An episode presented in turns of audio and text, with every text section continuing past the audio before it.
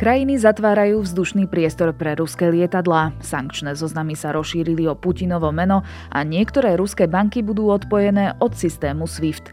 Každým dňom sa represie voči Rusku, ktoré vojensky vtrhlo na Ukrajinu, pritvrdzujú. No sú tieto kroky dostatočné a môžu Putina zastaviť? Počúvate mimoriadne Dobré ráno, v ktorom sa o aktuálnej situácii na Ukrajine a o sankciách voči Rusku budem rozprávať so šéfom zahraničného oddelenia denníka ZME Matúšom Krčmárikom. Ja som Jana Maťková. We commit to ensuring that a certain number of Russian banks are removed from SWIFT. This will ensure that these banks are disconnected from the international financial system and harm their ability to operate globally. SWIFT is the world's dominant global interbank payment system. Cutting banks off will stop them from conducting most of their financial transactions worldwide and effectively block Russian exports and imports.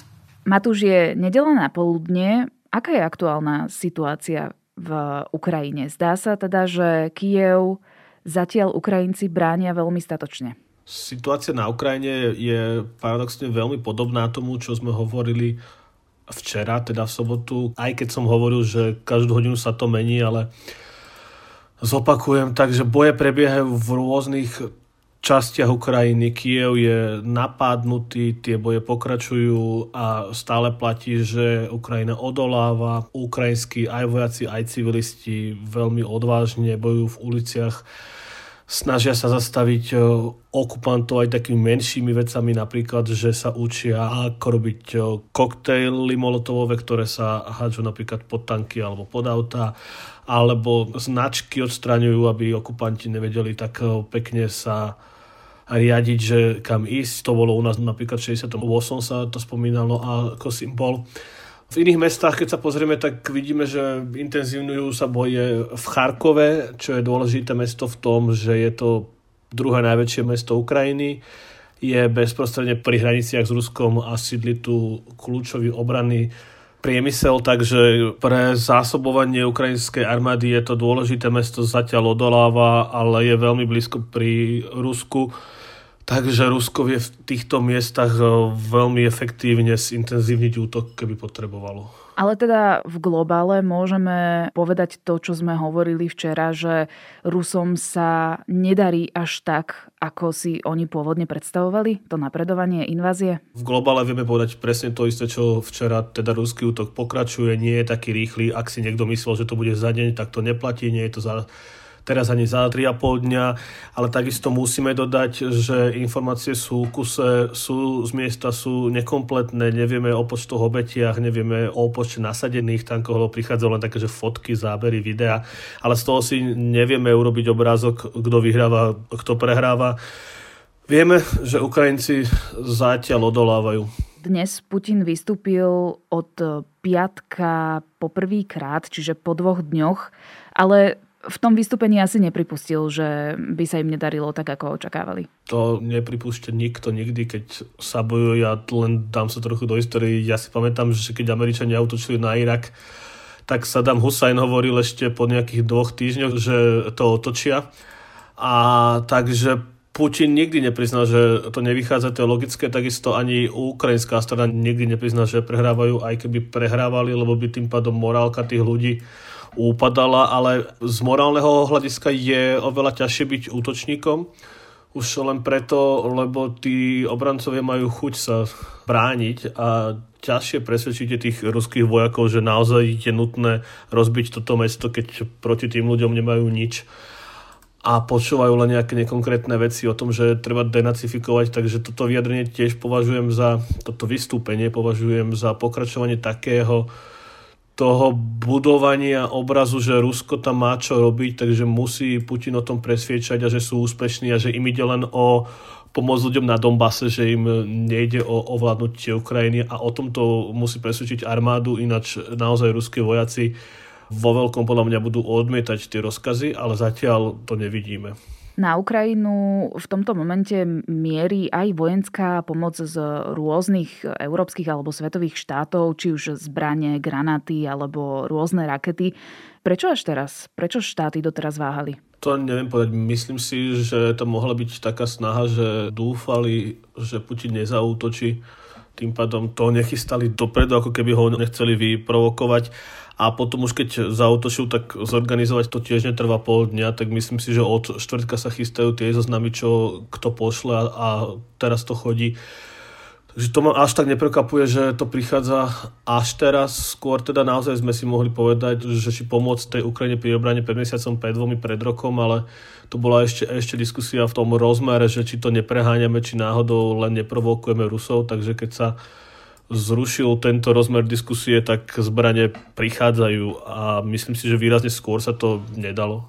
Včera po dlhých dňoch a hodinách rokovania sa Európska komisia nakoniec zhodla, že niektoré rúske banky vylúči zo systému medzibankových platieb SWIFT. Čo to presne znamená a aký dopad to môže mať pre Rusko?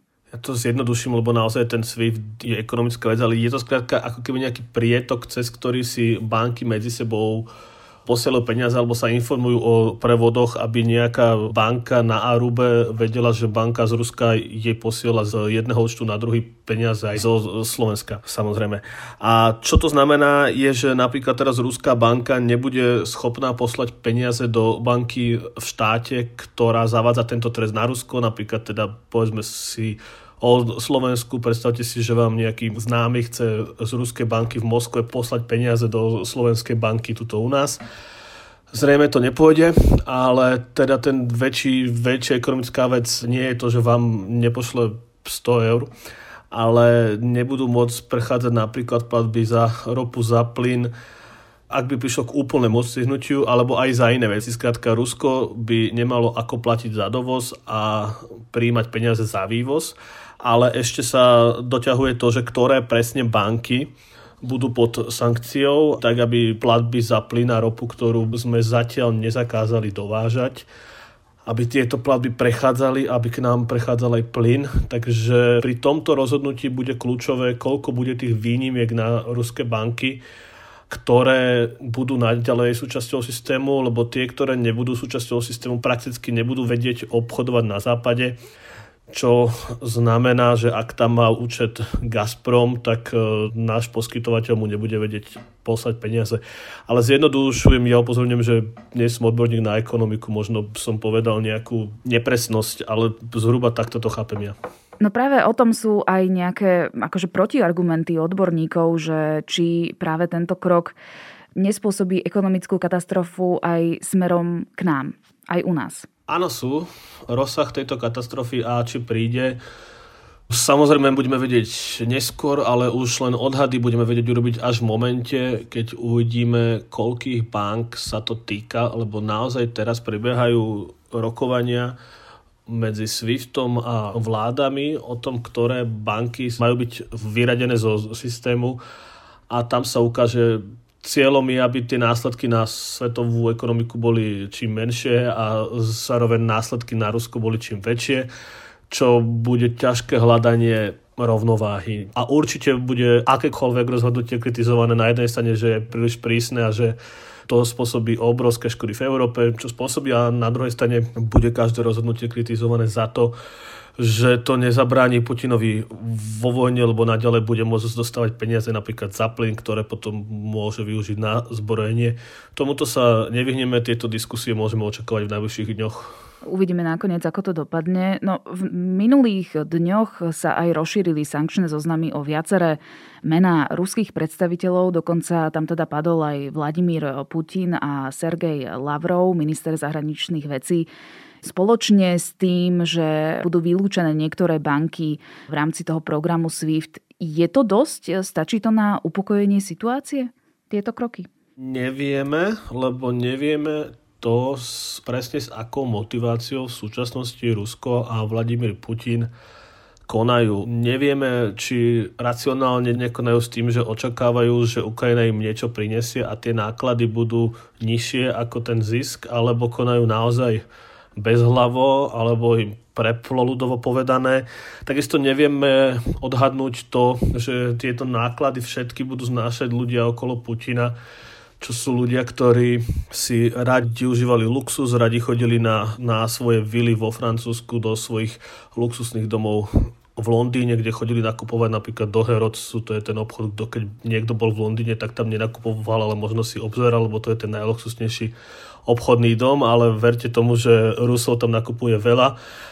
A títo ľudia sú veľmi dôležití pre Pučinov režim a týmto ľuďom sa pokazí život tak, že teraz budú môcť nakupovať len v Moskve čo síce neznie až tak zle, ale pre nich je to pokles životnej úrovne. Takisto nevieme, ako zareagujú. Sú tu bezpečnostné zložky, ktorí majú tiež svojich veliteľov, ktorí možno prídu o možnosť poslať svoje dieťa študovať do Londýna čo je tiež bežné medzi bohatými. A pokiaľ ide o Putina, tam my nevieme, aké majetky má, ale hovorí sa o obrovských majetkoch, neviem presne číslo, ale presahuje to 100 miliard dolárov, ale všetky tieto majetky nie sú samozrejme písané na ňo ako na osobu. Má to cez ociakých eh, blízkych oligarchov, ktorí mu napríklad postavili vilu pri Černomori a teraz v týchto v sankciách je dôležitá časť aj taká, ktorá hovorí, že sa budú zameriavať aj na príbuzných ľudí na zoznamoch. To znamená, že a príbuzných a spolupracovníkov. To znamená, že ak vieme, že Putinov právnik má obrovskú vilu v Londýne, napríklad, neviem, či má právnika, tak vieme asi povedať, že to nezarobil tým, že zastupoval niekoho na súde v Moskve, ale asi, asi tým prikrýva to, že tá vila patrí niekomu inému a ak ho vieme spojiť s niekým na zozname, tak automaticky aj ten právnik sa ako keby ocitne na zozname. Cieľom toho je to, aby ruskí oligarchovia nemohli takto majetky schovávať za iných ľudí ale zase na druhej strane pri väčšine oligarchov bude zavedený aj zákaz vstupu do Európskej únie. Takže ak niekoho právnik má vilu v Londýne, tak tom aj tak nepôjde. Pri scenári, keby náhodou tieto všetky opatrenia nepomohli, kam sa dá ešte posunúť? Aké nástroje majú ešte európske alebo svetové mocnosti v rukách? Vieme zo SWIFTu odpojiť úplne všetky ruské firmy, teda tie výnimky zrušiť a asi najtvrdšie, čo z obchodného hľadiska vieme urobiť, je zakázať dovoz plynu a ropy, čo by bolo veľmi citlivá vec aj pre Slovensko, ktoré do veľkej miery závislé od dovozu plynu z Ruska. Neviem, do akej miery to vieme nahradiť v súčasnosti dlhodobo sa aj tak hľadá nejaký spôsob, ako obmedziť spotrebu plynu už len pre Green Deal a, a pre podobné ekologické iniciatívy a z obchodného hľadiska neviem ešte kam vieme presne zájsť, ale myslím si, že budú niekde v plánoch väčších odborníkov ako som ja aj návrhy na prísnejšie opatrenia. Akú rolu v tomto všetkom môže hrať ešte Čína? Lebo aktuálne jej postoj je taký ani-ani. Neprikláňa sa ani úplne ku krokom, ktoré teraz aktuálne robí Putin na Ukrajine, ale zároveň ani to úplne vyslovene neodsudzuje. Čiže akú rolu môže ešte zohrávať Čína? Čína môže nejakým spôsobom pomôcť pri obchádzaní, pri sankciách. Napríklad, že by tie platby, ktoré sa nemôžu odohrať cez SWIFT, by nejakým spôsobom prechádzali cez Čínu, prípadne, že by začalo odoberať suroviny, ktoré Rusko nebude predávať do Európy, tak by vo väčšej miere začala kupovať Čína to napríklad sa ešte celkom nedá priplniť, lebo plynovod nepostavíte za týždeň, toto ešte nie je postavené, ale je možné, že sa rozbehnú projekty týmto smerom, že Rusi povedia, že teda keď to nechcú v Európe, tak môžeme ísť do Číny, do Indie, do Pakistanu, už hocikam. A Čína môže Rusko podporovať politicky na fórach, na ekonomických alebo na politických, aby to nevyzeralo, že je svet proti Rusku, ale vytvoria dojem, že sú vlastne dva bloky, ktoré by mali rovnocenne spolupracovať a vystupovať voči sebe, lebo ak by Rusko ostalo naozaj osamotené, tak politicky je to iná situácia. Ak by vznikli dva bloky, demokratický blok a teda čínsko-ruský, možno niekto sa k ním ešte popridáva. V ostatných dňoch vidíme veľké protesty aj naprieč Ruskom. Samozrejme sú potlačené policajnými zložkami.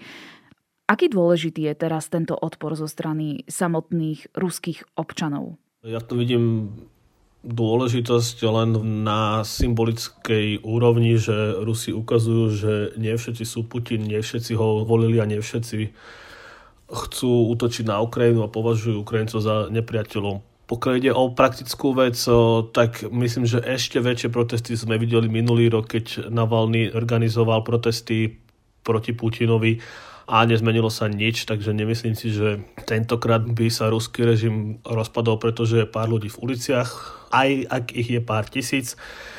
Oveľa väčším problémom môžu byť najbližšie týždne, ak bude pribúdať počet ruských obetí a mladí muži sa začnú vrácať domov v rakvách a to bude taký možno tichší protest, ale bude mať väčší vplyv na ruskú spoločnosť. A to už bude veľmi ťažké umlčať v médiách, lebo v súčasnosti vidíme, že ruské médiá o vojne na Ukrajine prakticky neinformujú alebo informujú veľmi čiastkovo.